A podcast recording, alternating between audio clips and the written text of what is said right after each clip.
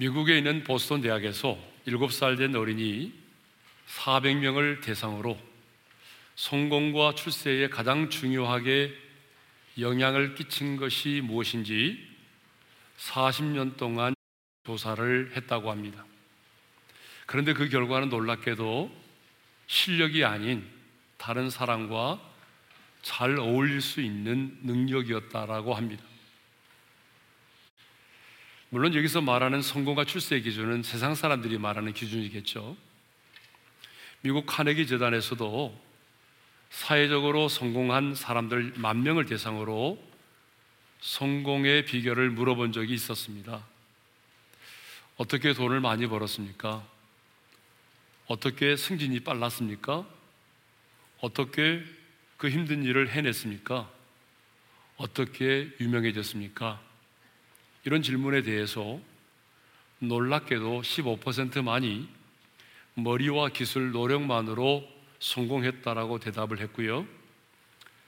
85%는 인간 관계를 통해서 성공했다라고 대답을 했습니다. 하버드 대학에서도 졸업생 중 실직자를 대상으로 왜 직장을 그만두셨는지 그 실직의 이유를 물었는데요. 일을 잘못해서 쫓겨난 사람보다도 인간 관계가 나빠서 그만두게 된 사람이 자그마치 두 배나 되었다고 합니다. 자, 이것을 보게 되면 우리 삶에 있어서 실력도 중요하지만 실력보다도 사람들과의 인간 관계, 그 관계가 더 중요하다는 것을 우리가 알 수 있습니다. 그렇다면 우리 예수님의 대인 관계는 어떠하셨을까요? 사랑하는 제자들과만 어울리면서 사셨을까요? 자기를 믿고 따르는 사람들과만 관계를 맺고 사셨을까요? 많은 사람들은 예수님께서 바리새들을 향해서 독사의 자식들이라고 책망하신 사건을 생각하면서 누구는 되고 누구는 안 된다는 굉장히 편협적인 대인 관계를 가지셨을 것이라고 생각을 합니다. 그러나 우리 예수님은 결코 그런 편협적인 사람이 아니셨습니다. 우리가 생각하는 것 이상으로 예수님은 많은 사람들과 두루 관계를 맺으셨습니다. 세리와 창기들의 친구라고 하는 말을 들을 만큼 그 시대에 소외되고 가난한 사람들과도 관계를 맺으셨고요. 그 시대에 부요하고 그리고 그 시대의 기득권층이라고 일컬어지는 바리새인들과도 관계를 맺으셨습니다. 오늘 본문은 진정한 사랑이란 무엇인가와 더불어서 예수님의 대인 관계의 한 단면을 우리에게 소개해 주고 있습니다. 어느 날 시몬이라는 이름을 가진 한 바리새인이 예수님을 자신의 집에 초대를 하였습니다. 자, 36절인데요. 함께 읽겠습니다. 다 같이요. 한 바리새인이 예수께 자기와 함께 잡수시기를 청하니 이에 바리새인의 집에 들어가 앉으셨을 때에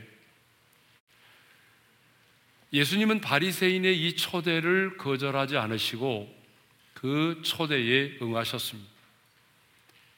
그래서 바리새인의 집에 들어가 앉으셨어요.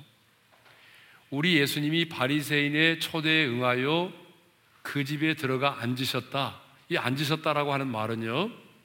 바로 식사의 자리에 함께 하셨다는 것을 말합니다. 그런데 이 바리새인이 예수님을 자신의 집에 초대했다는 것. 그리고 우리 예수님이 이 바리새인의 초대에 응하여 그 집에 들어가셔서 그와 함께 식탁에 교제를 나누었다는 것. 여러분 이것은요 굉장히 이례적인 일입니다. 어쩌면 그 시대에 굉장히 쇼킹한 사건이라고 말할 수 있습니다. 왜냐하면 당시 바리새인들을 비롯한 유대 정교 지도자들은요 예수님에 대해서 굉장히 적대적인 관계에 있었기 때문입니다. 그러면 왜 바리새인들을 비롯한 유대 정교 지도자들은 예수님을 그토록 미워하고 적대적인 관계에 있었을까요?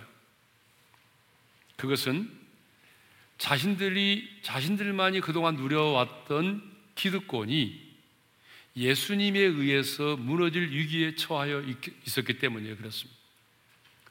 그동안 자신들이 누려왔던 기득권이 예수님의 등장으로 인해서 무너질 위기에 처해 있었습니다. 하지만 바리새인들은 그런 자신들의 속내를 숨기고 율법의 문제만을 가지고 예수님을 대적하려고 했습니다. 그래서 성경을 보게 되면요. 적어도 바리새인과 예수님의 충돌이 다섯 번 이상 나옵니다. 그런데 그 다섯 번의 충돌 가운데 가장 대표적인 것이 뭐냐 그러면 안식일에 관한 충돌이었다는 것입니다. 마태복음 12장을 보게 되면 예수님이 제자들과 함께 밀밭 사이로 지나가시다가 배가 고픈 나머지 제자들이 그 밀이삭을 잘라 먹었습니다. 그것을 본 바리새인들이요 예수님께 왜 당신의 제자들은 안식일에 하지 못할 일을 하였느냐며 따지듯이 물었어요.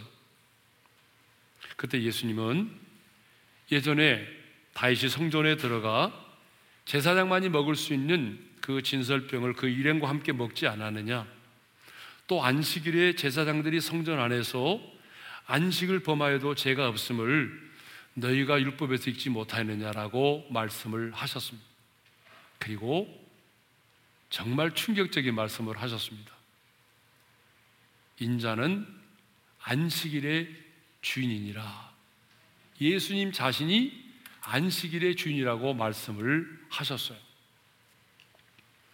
뿐만 아니라 예수님은요, 안식일에 회당에 들어가서 손 마른 사람을 고치셨습니다. 그러자 바리새인들이 어떻게 반응한지 아세요? 자, 마태복음 12장 14절에 보게 되면 이렇게 반응을 했습니다. 함께 읽겠습니다. 다 같이요. 바리새인들이 나가서 어떻게 하여 예수를 죽일까 의논하거늘 예. 이렇게 바리새인들은 예수님이 안식일에 죄를 지었다며 예수님을 대적했고 심지어는요 예수님을 죽이려는 음모까지 꾸몄던 것입니다. 또 바리새인들이 예수님을 미워하고 적대시했던 또 하나의 이유가 있습니다. 그것이 무엇인가 하면은 예수님께서 바리새인들을 향하여 화 있을진저라며 그들의 외식을 책망하시며 그들의 심판을 경고하셨기 때문입니다. 마태복음 23장 13절의 말씀을 우리 함께 읽겠습니다. 다 같이요. 화 있을 진저 외식하는 서기관과 바리새인들이요 너희는 천국 문을 사람들 앞에서 닫고 너희도 들어가지 않고 들어가려 하는 자도 들어가지 못하게 하는도다. 마태복음 23장을 보게 되면 예수님은 바리새인과 서기관들을 향하여 화 있을진저 화 있을진저 이 예식하는 서기관과 바리새인들이요 라는 말을 무려 일곱 번이나 하십니다. 이렇게 예수님과 바리새인들과는요 아주 불편한 관계에 있었습니다. 아니 바리새인들이 예수를 죽여 없애버리는 음모를 꾸밀 만큼 바리새인들과 예수님과의 관계는 적대적인 관계에 있었습니다. 그런데 오늘 본문을 보게 되면 예수님은요 바리새인이 자신의 집에 예수님을 초대했을 때에 그 초청을 그 초대를 거절하지 않으셨어요. 그 초대에 응하셨습니다. 그래서 함께 식탁의 교제를 나누셨습니다. 그러면 우리 이렇게 생각해 볼 수 있잖아요. 예수님을 자신의 집에 초대한 바리새인 시몬이라는 사람은 그 시대의 바리새인들과는 다른 사람일 거야 라는 생각입니다. 여러분도 그렇게 생각하세요? 근데 여러분 그렇지 않아요. 예수님을 자신의 집에 초대한 시몬이라는 이름을 가진 이 바리새인 역시 그 시대를 살았던 바리새인들과 전혀 다를 바가 없었던 사람입니다. 어떻게 알 수 있어요? 제 말은 한 여인이 그 향유를 가지고 예수님께 나와서 울고 그리고 입 맞추고 향유를 예수님께 부을 때에 그 여자를 정죄했어요. 뿐만 아니라 이 여자를 통해서 정말 예수님이 선지자인지 아닌지를 시험하고자 했던 것입니다. 불순한 동기를 가졌던 것이죠. 그것만이 아니라 나중에 이제 예수님께서 지적하신 것처럼 예수님을 초대해 놓고도 정중하게 맞이한 것이 아니라 굉장히 냉랭하게 예수님을 맞이했던 것입니다. 이것을 보게 되면 예수님을 초대했던 이 바리새인 역시 굉장히 이선적이고 불순한 동기를 가졌던 그런 사람이었습니다. 그럼에도 불구하고 우리 예수님은 이 바리새인이 자신을 초대했을 때에 그 초대를 거절하지 않고 응하셨다는 거예요. 그리고 식탁의 교제를 나누셨다는 것입니다. 성경을 보게 되면요. 우리 예수님은 초대를 받았을 때에 빠지지 않고 가셨습니다. 그래서 사람들은 예수님을 뭐라고 불렀어요? 먹기를 탐하고 포도주를 즐긴다고 예수님을 비난했습니다. 많은 사람들이 예수님은 항상 세리와 창기들과만 함께 식사를 하신 줄로 알고 있습니다. 그래서 우리 예수님은 부유한 자들, 사회 지도층 있는 사람들은 거절하시고 그 시대에 가장 가난하고 소외된 사람들하고만 어울리시고 그 사람들과 관계를 맺으신 것으로 알고 있습니다. 그러나 아닙니다. 오늘 본문에서처럼 우리 예수님은요, 당시의 종교적인 사람, 당시에 부여했던 사람, 당시에 백성들로부터 존경을 받고 있었던 이 기득권층에 있었던 이 바리새인과도 함께 식탁의 교제를 나누셨습니다. 여러분 이것을 보게 되면 우리 예수님은 편협한 생각을 가진 그런 속 좁은 분이 아니셨다라고 하는 것입니다. 그런데 오늘 예수를 믿고 따르는 사람들 가운데는 예수님과는 달리 굉장히 편협된 생각을 가지고 속 좁은 인간으로 사는 사람들이 너무나 많습니다. 그래서 누구 아니면 안 된다. 어떤 지역의 사람은 안 된다. 어떤 계층의 사람과는 사귀면 안 된다고 말하는 분들이 있어요. 심지어는 어떤 교회도 보게 되면요. 그 당회원의 구성이 어떤 지역의 특성한, 특정한 지역의 사람들로만 구성되어 있는 경우도 있고요. 어떤 지역의 교육자는 쓰지 않는다는 그런 교회들도 있어요. 그런데 여러분 이것은 여러분 정말 잘못된 것입니다. 그래서는 안 되죠. 물론 진리 때문에 기독교는 편협한 전교이고 그리스도인은 편협된 사람이라는 비난을 받을 수도 있어요. 여러분 세상 사람들이 우리 기독교를 비난할 때 보게 되면 왜 기독교는 자기밖에 모르냐? 왜 예수를 믿음으로만 구원을 받는다고 말하느냐? 너무나 편협적이고 독선적이다 그런 말을 많이 하잖아요. 그러니까 우리가 진리 때문에 편협된 종교, 편협된 사람이라는 비난을 받을 수는 있습니다.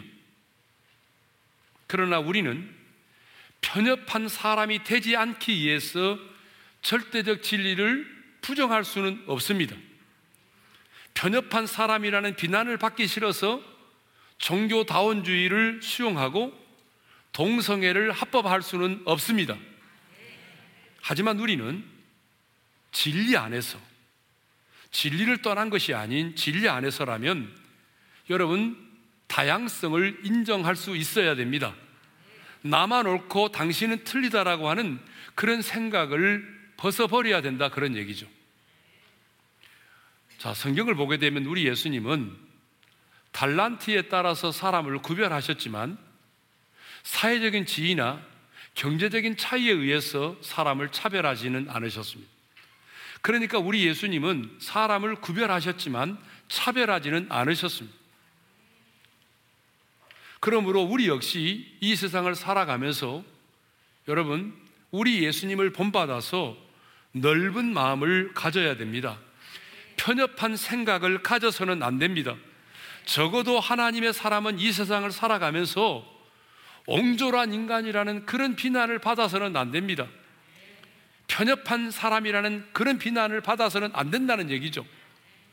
그런데 여러분 직장 생활 하면서 옹졸한 인간, 편협한 생각을 가진 사람, 이런 비난을 누군가로부터 들은 적이 없어요? 우리가 그래서는 안 된다는 얘기죠. 하나님의 사람인 우리가 이 세상을 살아가면서 누군가로부터 옹졸한 인간이라는 그런 비난을 받아서는 안 된다는 것입니다. 자기밖에 모르고 자기를 좋아하는 사람들만 어울릴 수 있는 그런 편협한 인간이라는 말을 들어서는 안 된다는 얘기입니다. 예수님은 편협된 생각을 버리시고 자신과 늘 적대적인 관계에 있었던 이 바리새인의 초대에 응하여 그와 함께 식탁의 교제를 나누셨습니다. 이렇게 예수님의 초대를 예수님이 초대를 받은 바리새인의 집에서 함께 식사를 하고 있을 때에 예기치 않은 일이 벌어졌습니다. 돌발적인 상황이 벌어졌어요. 그게 뭐냐 그러면 바리새인의 집에 초대받지 않은 한 여인이 나타난 것입니다. 여러분 잔치집에는요 초대를 받아야만 갈 수 있는데 초대를 받지 않은 한 여자가 나타난 거죠. 자, 37절의 말씀을 우리 함께 읽겠습니다. 다 같이요. 그 동네에 죄를 지은 한 여자가 있어 예수께서 파리새인의 집에 앉아 계심을 알고 향유 담은 옥합을 가지고 와서 그러면 초대받지도 않았는데 불시에 이 바리새인의 집을 찾아온 이 여자는 어떤 사람입니까? 성경은 이 여자의 이름에 대해서 언급을 하고 있지 않아요. 그렇지만 이렇게 기록하고 있습니다. 죄를 지은 한 여자라고 말하고 있습니다. 죄를 지은 한 여자. 여러분 그 시대에 그 시대에는요 유대 사람들에게 여자를 향하여 죄인이라고 말할 때는요 몸을 파는 창녀를 말하는 것입니다. 아무렇게나 여자에게 죄인이라는 표현을 쓰지 않았어요.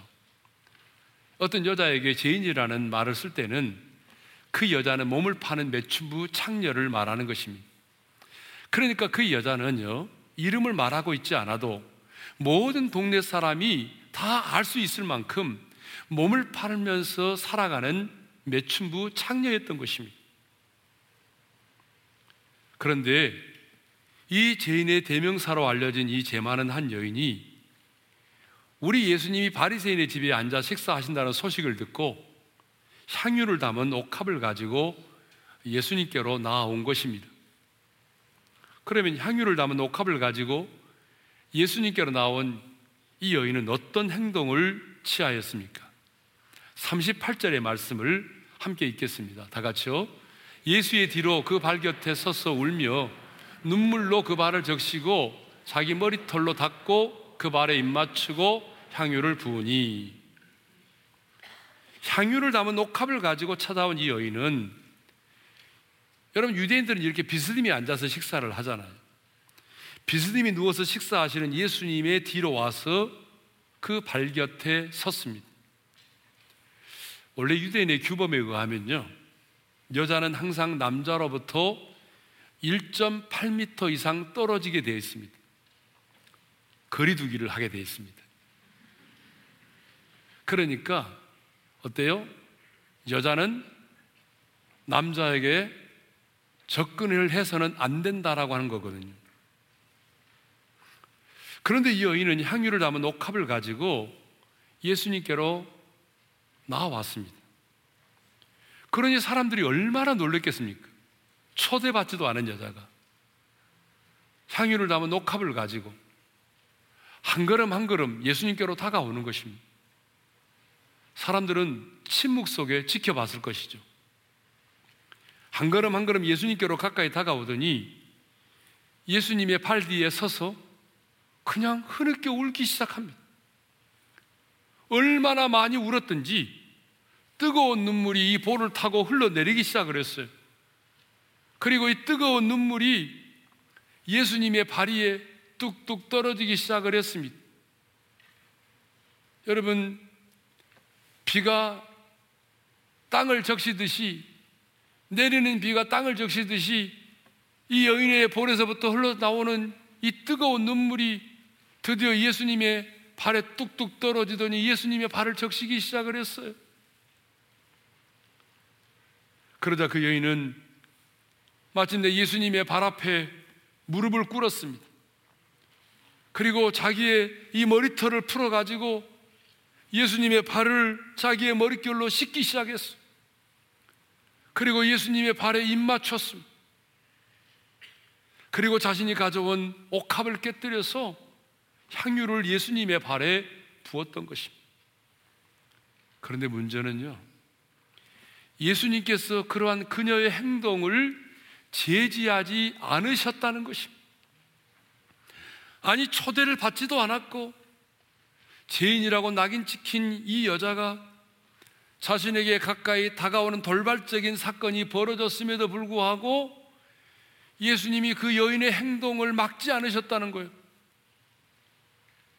당신 누구야? 왜 나에게 가까이 오려고 해? 주님이 막지 않으셨어요.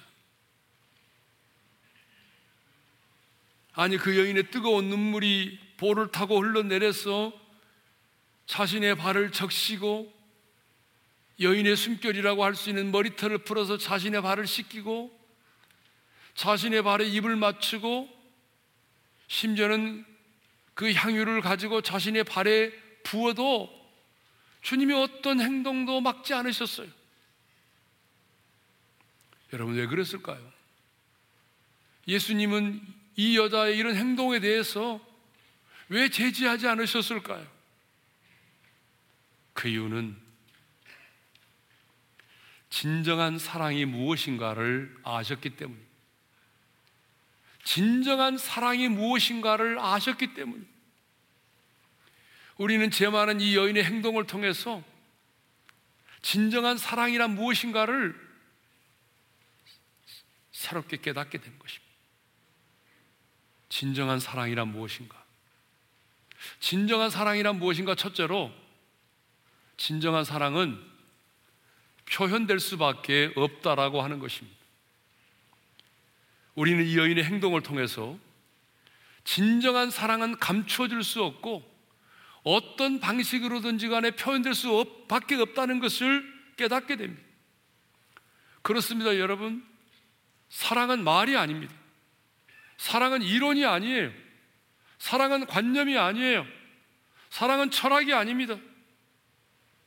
사랑은 행동입니다. 그러므로 사랑은 반드시 행동으로 표출될 수밖에 없는 거죠. 그래서 사도 바울도 그런 말을 하지 않았어요? 우리가 아직 죄인 됐을 때 그리스도께서 우리를 위하여 죽으심으로 우리에 대한 자기의 사랑을 확증해 주셨다고 말씀했잖아요. 이 죄 많은 여인을 보십시오. 주님을 너무나 사랑했기 때문에 예수님이 자기 마을에 오셔서 시몬의 집에 앉아 식사하신다는 소식을 들었을 때에 그냥 집에 앉아 있을 수만은 없었습니다. 그는 곧장 자기 집으로 달려갔어요. 자기의 모든 자기의 모든 재산일 수밖에 없는 향유를 가지고 나왔습니다. 그리고 주님께로 나아갔습니다.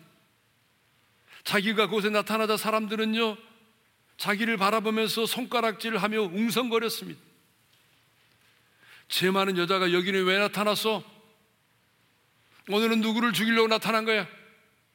문 남성들의 뜨거운 시선이 자기를 향하고 있었지만 그는 주님 앞에 나아갔습니다. 그리고 향유를 부었습니다. 그 발에 입을 맞췄습니다. 울었습니다. 용서를 받을 수 없는, 용서를 받을 수 없는 추하고 더러운 죄를 용서해 주신 그 예수님 앞에 서는 순간 갚을 수 없는 주님의 사랑에 대한 뜨거운 눈물이 쏟아졌기 때문이죠. 이 여인은 예수님의 발 앞에 무릎을 꿇었습니다. 그리고 여인의 숨결이라 할 수 있는 자신의 머리를 풀어서 그 머리털로 먼지 묻은 예수님의 발을 씻겼습니다. 그리고 주님의 발에 입을 맞추었습니다. 너무나 사랑했기 때문에 어떤 말도 할 수가 없었습니다. 사랑하기 때문에 자기의 자존심을 다 버렸던 것입니다. 사랑은 이렇게 표현될 수밖에 없습니다. 사랑은 감추어질 수가 없습니다.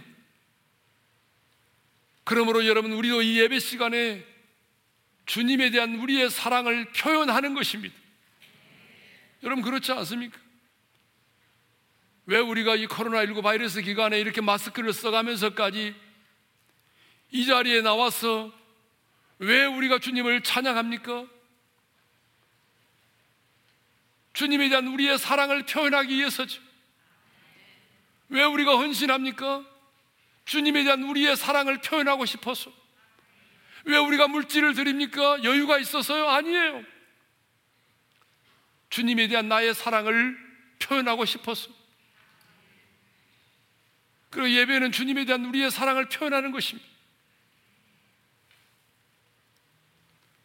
내가 주님을 사랑한다고 말하면서도 여러분 그 사랑이 표현되지 않는다면 그 사랑은 진정한 사랑이 아닌 것입니다. 여러분 우리가 우리 자식을 사랑하기 때문에 여러분 말하지 않아도 그 표현이 우리의 삶 속에서 자연적으로 흘러나오지 않습니까? 그런 것처럼 주님을 향한 우리의 사랑도 감추어질 수 없다는 것입니다. 내가 정말 주님을 사랑하면 이 우리 안에는 주님에 대한 사랑이 표현될 수밖에 없다는 거예요. 진정한 사랑은 둘째로 계산되지 않는다는 것입니다. 이 여인은 예수님을 사랑했기 때문에 자신에게 있어서 가장 소중한 것을 아낌없이 드렸습니다. 여인이 가지고 나온 옥합에 담은 향유는 일반적인 그런 기름이 아니었어요. 매우 값비싼 향유였습니다. 이 향유의 값이 얼마인지는 이 여인에게 있어서는 성경이 기록하고 있지 않아요. 그러나 마리아가 바쳤던 그 향유에 대해서는 성경에 300데나리온 이상이 된다라고 말하고 있잖아요. 그러니까 저도 이 여인이 가지고 나온 이 향유는 적어도 300데나리온 이상의 것이라고 생각을 하고 있습니다. 1데나리온이 뭐예요? 노동자의 하루 품삯이잖아요. 그러니까 여러분 이 여인에게 있어서 300데나리온 이상이 되는 이 향유는 어쩌면 자기의 재산이 전부일 수도 있는 거예요. 마가복음 14장에 보게 되면요. 마리아는 자기의 오라버니 나사로가 죽었을 때도 이 향유를 사용하지 않았습니다. 하지만 예수님을 사랑했던 마리아는 옥합을 깨뜨려서 예수님의 머리에 이 향유를 부었습니다. 그러다 이것을 본 사람들이 어떻게 반응했을까요? 이렇게 반응했죠. 마가복음 14장 4절에서 5절의 말씀을 읽겠습니다. 시작. 어떤 사람들이 화를 내어 서로 말하되 어찌하여 이 향유를 허비하는가? 이 향유를 300데나리온 이상에 팔아 가난한 자들에게 줄 수 있었겠도다 하며 그 여자를 책망하는지라. 사람들은요. 300데나리온이나 되는 향유를 팔아서 가난한 사람에게나 주지 왜 이것을 낭비하느냐며 여인을 책망했어요. 많은 사람들은 그것을 낭비라고 생각을 했어요. 그러나 여인은 그렇게 생각하지 않았어요. 이것을 낭비라고 생각하지 않았습니다. 아니, 예수님 역시 그것을 낭비라고 생각하지 않으셨습니다. 그래서 예수님이 이렇게 말씀하셨어요. 그가 내게 좋은 일을 하였느니라. 그리고 복음이 전파되는 곳에는 이 여자가 행한 일도 말하여 그를 기억하리라고 말씀하셨습니다. 진정한 사랑은 아낌없이 주는 것입니다. 진정한 사랑은 절대로 계산되지 않습니다. 가른 유다는 계산을 했지만 이 여인은 계산하지 않았습니다. 사랑하는 사람을 위해서 돈을 써본 적이 있습니까? 사랑하는 사람을 위하여 쓰여진 돈은 결코 아깝지 않습니다. 저와 제 아내는 가끔 미국에 있는 손녀에게 장난감과 옷들을 사서 보냅니다. 그런데 그 장난감을 사고 옷을 사는데 하나도 아깝지 않습니다. 아니, 기분이 너무 좋습니다. 왜 돈이 들어가는데 기분이 좋죠? 왜 장난감을 사고 옷을 사서 보내는데 왜 그렇게 기분이 좋아요? 아까운 생각이 전혀 없어요. 왜 그럴까요? 사랑하기 때문이죠. 그런데 사랑하지 않는 사람에게 사용된 돈은요, 그렇게 아까울 수가 없는 거예요. 여러분, 생활하면서 뭐가 제일 아까워요? 배송료 내는 거 아깝죠. 뿐만 아니라 각종 수수료 내는 것 얼마나 아까워요. 수수료가 왜 그렇게 많아졌어요? 네? 끄떡하면 수수료.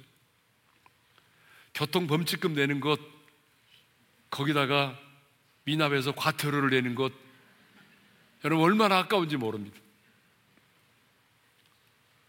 그러나 진정한 사랑은 계산되지 않습니다. 만일 오늘 나의 사랑이 계산되고 있다면 여러분은 진정한 사랑을 하는 것이 아니라 거래를 하는 것입니다. 부모를 사랑한다고 말하지만 내 마음속에 부모에 대한 사랑이 계산되고 있다면 여러분은 진정으로 부모를 사랑하는 것이 아니라 거래를 하고 있는 것입니다. 제가 목회하면서 보니까 거래를 하고 있는 자녀들이 많더라고요.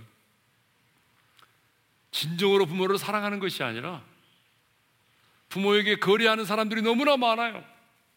내가 이렇게 부모를 사랑하면 이런 반대 급부가 주어지겠지. 더 많은 콩가루가 떨어지겠지. 이런 생각을 하고 부모를 사랑하는 사람들이 있어요. 근데 여러분, 그는 진정한 사랑이 아닙니다. 내가 내 자식을 사랑할 때도 마찬가지요. 내 아내를 사랑하고 내 남편을 사랑할 때도 여러분 뭔가 돌아올 반대급부를 생각하고 마음속에 뭔가를 계산하고 사랑한다면 여러분 그것은 진정한 사랑이 아닙니다. 그것은 일종의 거래 거래 사랑이 아니에요. 예수님이 우리를 어떻게 사랑했습니까? 주님은 우리를 사랑할 때 계산적으로 사랑하지 않으셨습니다. 우리가 하나님과 원수된 자리에 있을 때, 경건치 않을 때, 우리가 죄인된 자리에 있을 때, 주님이 우리를 사랑하셨는데요. 어떻게 사랑하셨어요? 자기 목숨을 내어 주기까지 사랑하셨잖아요. 주님은 우리를 사랑하기 때문에 자기의 독생자 예수 그리스도를 아낌없이 내어 주셨잖아요. 예수님이 피를 흘려 죽으셨다는 것은 그 피는 생명을 말하기 때문에 자신의 생명을 우리를 위하여 내어 주셨다는 것을 말하는 것입니다. 그러므로 우리도 우리 주님을 사랑할 때 계산적으로 사랑하지 않기를 바랍니다. 내 아내와 내 남편을 사랑하고 부모를 사랑하고 자식을 사랑하고 주님의 몸된 교회를 사랑하고 성도들을 사랑할 때에 여러분 계산하지 않기를 바랍니다. 진정한 사랑은 구차하게 그것을 계산하지 않습니다. 이 여인은 향유를 부을 때에 내게 어떤 보상이 주어질 것인가를 생각하지 않았습니다. 오직 주님을 사랑했기에 모든 것을 쏟아 부은 것입니다. 그런데 여러분, 이것이 바로 예배라는 사실을 아십니까? 예배는 보는 것이 아닙니다. 예배는 드리는 것입니다. 여러분, 많은 사람들이 예배를 보러 간다고 그러죠. 틀린 말입니다. 예배는 보는 것이 아니에요. 예배는 인터넷으로 설교 한 편을 듣는 것이 예배가 아닙니다. 예배는 드리는 것입니다. 나를 구원해 주신 최고의 하나님께 내가 가지고 있는 최상의 시간을 드리고 최상의 물질을 드리는 것입니다. 내 인격을 드리는 것이죠. 그러니까 그 사람이 하나님 앞에 드리는 것을 보게 되면 그가 믿는 하나님이 시시한 하나님인지 최고의 하나님인지 금방 알 수 있습니다. 아무리 오랜 동안 신앙생활하고 교회 안에서 직분을 가지고 있어도 내가 내 시간에 시시한 것을 드린다면 내가 믿는 하나님은 시시한 하나님이신 것입니다. 예배는 드림입니다. 진정한 사랑은 계산되지 않습니다. 세 번째로 진정한 사랑은 부끄러움을 개의치 않습니다. 49절을 보게 되면요. 이 바리새인의 집에는 예수님만이 초대받은 것이 아니고 함께한 다른 사람들이 많이 있었습니다. 서두에 말씀드린 것처럼 유대인의 유대인들의 규범에 의하면 여자는 남자에게서 1.8m 떨어져야 된단 말이죠. 근데 초대받지도 않은 여자가 그리고 그 동네의 모든 사람이 다할수 있는 죄 많은 여자가 예수님께로 가까이 나온 것입니다. 그렇다면 어쩌면 이 여자는요, 예수님을 만나보지도 못한 채 쫓겨날 수도 있었습니다. 그리고 이 여자가 그 자리에 나타나게 되면 많은 사람들이 수근수근거리며 자기를 비난할 것을 알고 있었습니다. 하지만 그럼에도 불구하고 그 여인은 부끄러움을 개치 아니하고 예수님께로 나아갔습니다. 여러분 우리가 구멍난 양말을 신고 다니면 얼마나 부끄러워요. 어느 집에 딱 가는데 보니까 양말이 구멍이 뻥 나 있는 거죠. 창피하죠. 여자분들 구멍난 그 스타킹 신고 다니면 얼마나 창피해요. 그래서 발견한 즉시 벗어버리기도 하고 새로운 걸로 갈아 신기도 하잖아요. 구멍난 양말, 구멍난 스타킹만 신고 다녀도 부끄러운데 이 여인은 초대받지 않은 여인은 지금 향유를 담은 옥합을 가지고 예수님께로 가까이 나아갔어요. 예수님의 발 아래 무릎을 꿇고 흐느꼈어요. 울었어요. 눈물로 발을 적셨어요. 여인의 숨결이라고 할 수 있는 자신의 머릿결을 풀어서 예수님의 먼지 나 있는 그 발을 닦았어요. 그리고 그 발에 입을 맞추었어요. 자기의 재산이라고 할 수 있는 모든 것을 쏟아 향유를 예수님의 발에 부었어요. 이 여인은 예수님을 너무나 사랑했기 때문에 부끄러움을 개의치 않았습니다. 주님을 너무나 사랑했기 때문에 자기의 자존심마저도 다 내어버렸어요. 여러분, 이것이 바로 사랑입니다. 사랑은 부끄러움을 개의치 않습니다. 진정한 사랑은 자기의 자존심까지도 내어놓는 것입니다. 우리 예수님이 그랬습니다. 그래서 우리 예수님은 우리를 사랑하셨기 때문에 우리의 구원을 위하여 부끄러움을 개의치 아니하셨다고 성경에 기록되어 있습니다. 히브리서 12장 2절의 말씀을 읽겠습니다. 다 같이요. 그는 그 앞에 있는 기쁨을 위하여 십자가를 참으사 부끄러움을 개의치 아니하시더니 하나님 보좌 우편에 앉으셨느니라. 우리 주님은 우리의 구원을 위하여 침뱉음을 당하셨습니다. 그의 손에 들려진 칼대로 머리를 맞으시고 손두구로 맞으시고 심지어는 발가벗김을 당하셨습니다. 심지어는 지나가는 자들에 의해서 네가 하나님의 아들이거든 내려오라. 네가 남은 구원하였을 때너 다시는 구원하지 못하는구나. 이런 수치와 조롱과 멸시를 받으셨습니다. 그런데 주님은 이 모든 부끄러움을 개의치 아니하셨다는 거예요. 자신이 이 세상을 창조하신 창조주 하나님이 피조물들에 의해서 침뱉음을 당하고 빨가벗김을 당하고 그런 수치와 조롱을 받았지만 주님은 그 부끄러움을 개치 아니하셨대요. 그 이유가 뭔지 아세요? 왜 주님은 그런 수치와 조롱을 받으셔도 그 부끄러움을 개치 아니하셨을까요? 그 이유는 단 한 가지입니다. 저와 여러분을 사랑하셨기 때문입니다. 사랑은 부끄러움을 개치 않는 것입니다. 근데 여러분, 문제는 오늘 예수 믿는 사람들 가운데도 자기 자신이 그리스도인이라는 사실을 부끄럽게 생각하는 사람들이 있다는 거예요. 저는 우리 오륜의 성도들만큼은 어떤 상황이 와도 내 자신이 예수 믿고 구원받은 하나님의 자녀라는 사실에 대해서 부끄러워하지 않기를 바랍니다.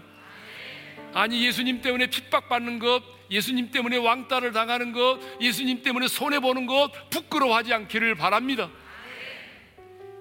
사랑하는 성도 여러분, 오늘은 우리는 두 가지를 나눴습니다. 하나는 예수님의 대인 관계에 대해서 나눴습니다. 예수님은 적대적인 관계에 있었던 바리새인의 초대에 응하셨고 그와 함께 식탁의 교제를 나누셨다는 것입니다. 예수님은 편협한 그런 인간이 아니셨다라고 하는 거죠.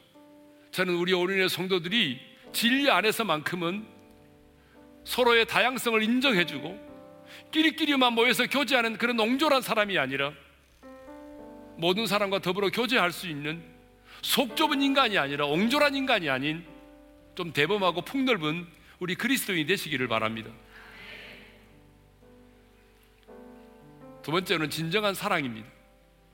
이 여인이 진정한 사랑을 했던 것처럼 우리 어린의 성도들도 정말 진정한 사랑을 주님께 드리고 그 진정한 사랑을 우리의 삶에서 실천할 수 있기를 바랍니다.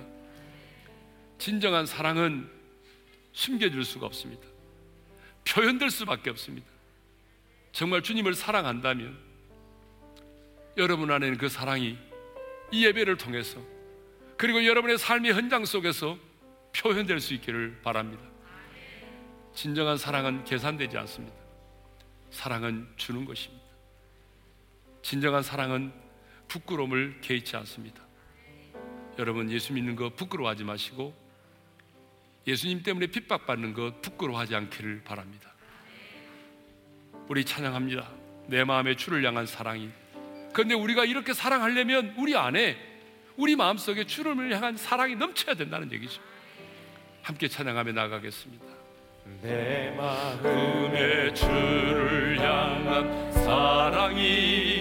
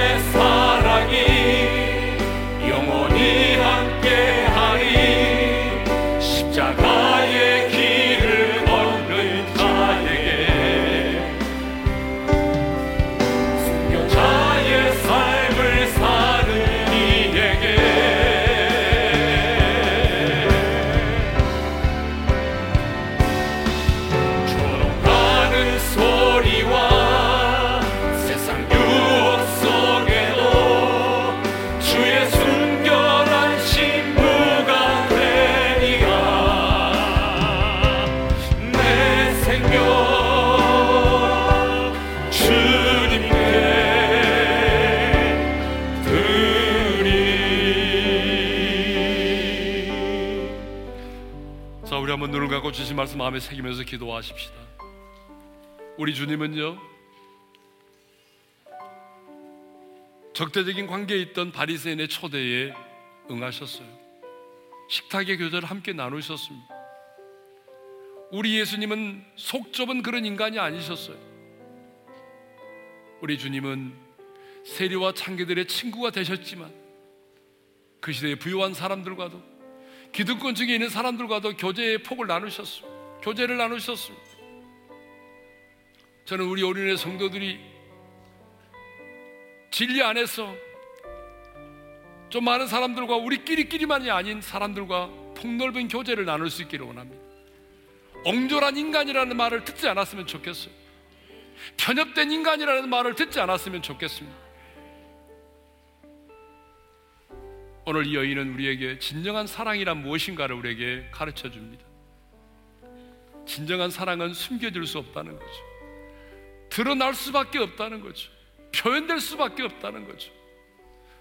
여러분 정말 주님을 사랑하신다면 주님을 향한 여러분의 사랑은 지금 어떤 방식으로 표현되고 있나요? 주님을 사랑한다고 말하면서도 내 안에 주님을 향한 사랑이 표출되지 않고 있다면 우리는 주님을 사랑하고 있는 것이 아니에요. 사랑은 계산되지 않습니다. 거래하지 마십시오. 주님이 계산된 사랑을 우리에게 하지 않았어요. 이 여인도 이 내가 향유를 부으면 주님이 나에게 어떤 보상을 해줄 거라는 기대를 하지 않았어요. 여러분의 부모를 사랑할 때 자식을 사랑하고 남편과 아내를 사랑할 때도 마찬가지입니다. 거래하지 마십시오. 거래는 사랑이 아닙니다. 마음속에 계산하지 마세요. 사랑은 아낌없이 주는 거예요. 사랑은 계산되지 않는 것입니다. 진정한 사랑은 부끄러움을 개의치 않는 것입니다. 주님은 우리의 구원을 위하여 부끄러움을 개의치 아니하셨습니다. 그렇다면 우리도 여러분 예수 믿는 거 부끄러워하지 말아야 되죠. 내가 예수님 때는 핍박받는 거 부끄러워하지 말아야 된다는 사실이죠. 올 주신 말씀을 붙들고 우리 주여 한번 외치고 부르짖어 기도하며 나가겠습니다. 주여! 할렐루야 우리 아버지 하나님 감사합니다. 오늘도 우리에게 귀한 말씀을 주셔서 감사합니다 주님. 우리가 이 땅을 살아가면서 관계가 중요한데 내가 알고 내가 사랑하는 사람들만 교제하지 않도록 도와주시고 우리의 관계의 폭을 넓혀주시기를 원합니다. 하나님 옹졸한 사람이라는 그런 비난을 받지 않도록 도와주시고 편협된 인간으로 살아가지 않도록 도와주십시오. 우리가 진리 안에서 하나님의 다양성을 인정하게 하시고 서로의 다름을 인정해 줄 수 있는 그런 하나님의 사람들이 되게 하여 주시옵소서. 하나님이 여인이 정말 주님을 사랑했던 것처럼 우리도 그렇게 주님을 사랑하기를 원합니다. 사랑은 감춰질 수 없고 사랑은 표현될 수밖에 없사오니 하나님 우리가 주님을 사랑하기 때문에 우리의 사랑도 예배를 통하여 표현되게 하시고 우리의 삶의 현장에서 하나님에 향한 우리의 사랑도 감춰지지 아니하고 다양한 방식으로 표현될 수 있도록 주시옵소서. 사랑은 계산되지 않습니다. 거래하지 않도록 도와주시고 주님이 아버지 하나님이 정말 조건 없이 우리를 사랑하신 것처럼 우리도 조건 없이 주님을 사랑하게 도와주십시오. 아내를 그렇게 사랑하게 하시고 자녀를 그렇게 사랑하게 하여 주시고 아무런 조건 없이 내 자녀를 사랑할 수 있는 부모를 사랑할 수 있는 우리 몸된 교회를 사랑할 수 있는 그런 성도들이 되게 하여 사랑은 부끄러움을 개의치 않는다고 하여 주셨습니다. 하나님 주님은 우리의 구원을 위하여 부끄러움을 개의치 아니하셨습니다. 우리 역시 땅을 살아가면서 예수님 때문에 부끄러움을 당하는 것 개의치 않도록 도와주시옵소서. 예수님 때문에 핍박받는 것 부끄러워하지 않도록 도와주시옵소서. 하나님 아버지 우리 주님은 적대적인 관계에 있던 바리새인의 집에 초대 응하셨고 그와 함께 식탁의 교제를 나누셨습니다 우리도 주님의 마음을 본받아 옹졸한 인간으로 살지 말게 도와주시고 편협된 사람으로 살지 말게 도와주시고 진리 안에서 다양성을 인정하며 나를 믿고 나를 알고 나를 신뢰하는 사람들만 관계를 맺는 것이 아니라 주님의 마음으로 넓은 사, 넓은 마음을 가지고 폭넓은 교제를 나누며 살아가게 도와주옵소서. 이 여인처럼 주님을 사랑하고 싶습니다. 주님을 향한 우리의 사랑이 감춰지지 않기를 원하고 예배를 통해서 표출되기를 원하고 우리의 삶의 현장에서 주님을 향한 우리의 사랑이 드러나기를 원합니다. 사랑은 계산되지 않는 것이라고 말씀하셨는데 거래하지 않도록 도와주시고 아낌없이 아무런 조건 없이 부모를 사랑하고 자녀를 사랑하고 몸된 교회를 사랑할 수 있는 우리 모두가 되게 하여 주옵소서. 진정한 사랑은 부끄러움을 개의치 않는 것이라고 하였사오니 주님이 우리의 구원을 위하여 부끄러움을 개의치 아니하신 것처럼 우리도 주를 부끄러워하지 않도록 도와주시고 주님 때문에 핍박받는 것 부끄러워하지 않도록 도와주시옵소서. 이제는 우리 주 예수 그리스도의 은혜와 하나님 아버지의 영원한 그 사랑하심과 성령님의 감동, 감화, 교통하심 주님과 같은 대인 관계를 잘 맺고 이 여인이 주님을 사랑했던 것처럼 그렇게 주님을 사랑하기를 소망하는 그래서 이 땅의 사람들에게 하나님을 나타내 보여주기를 소망하는 모든 지체들 위해 이제로부터 영원토로 함께 하시기를 축원하옵나이다. 아멘.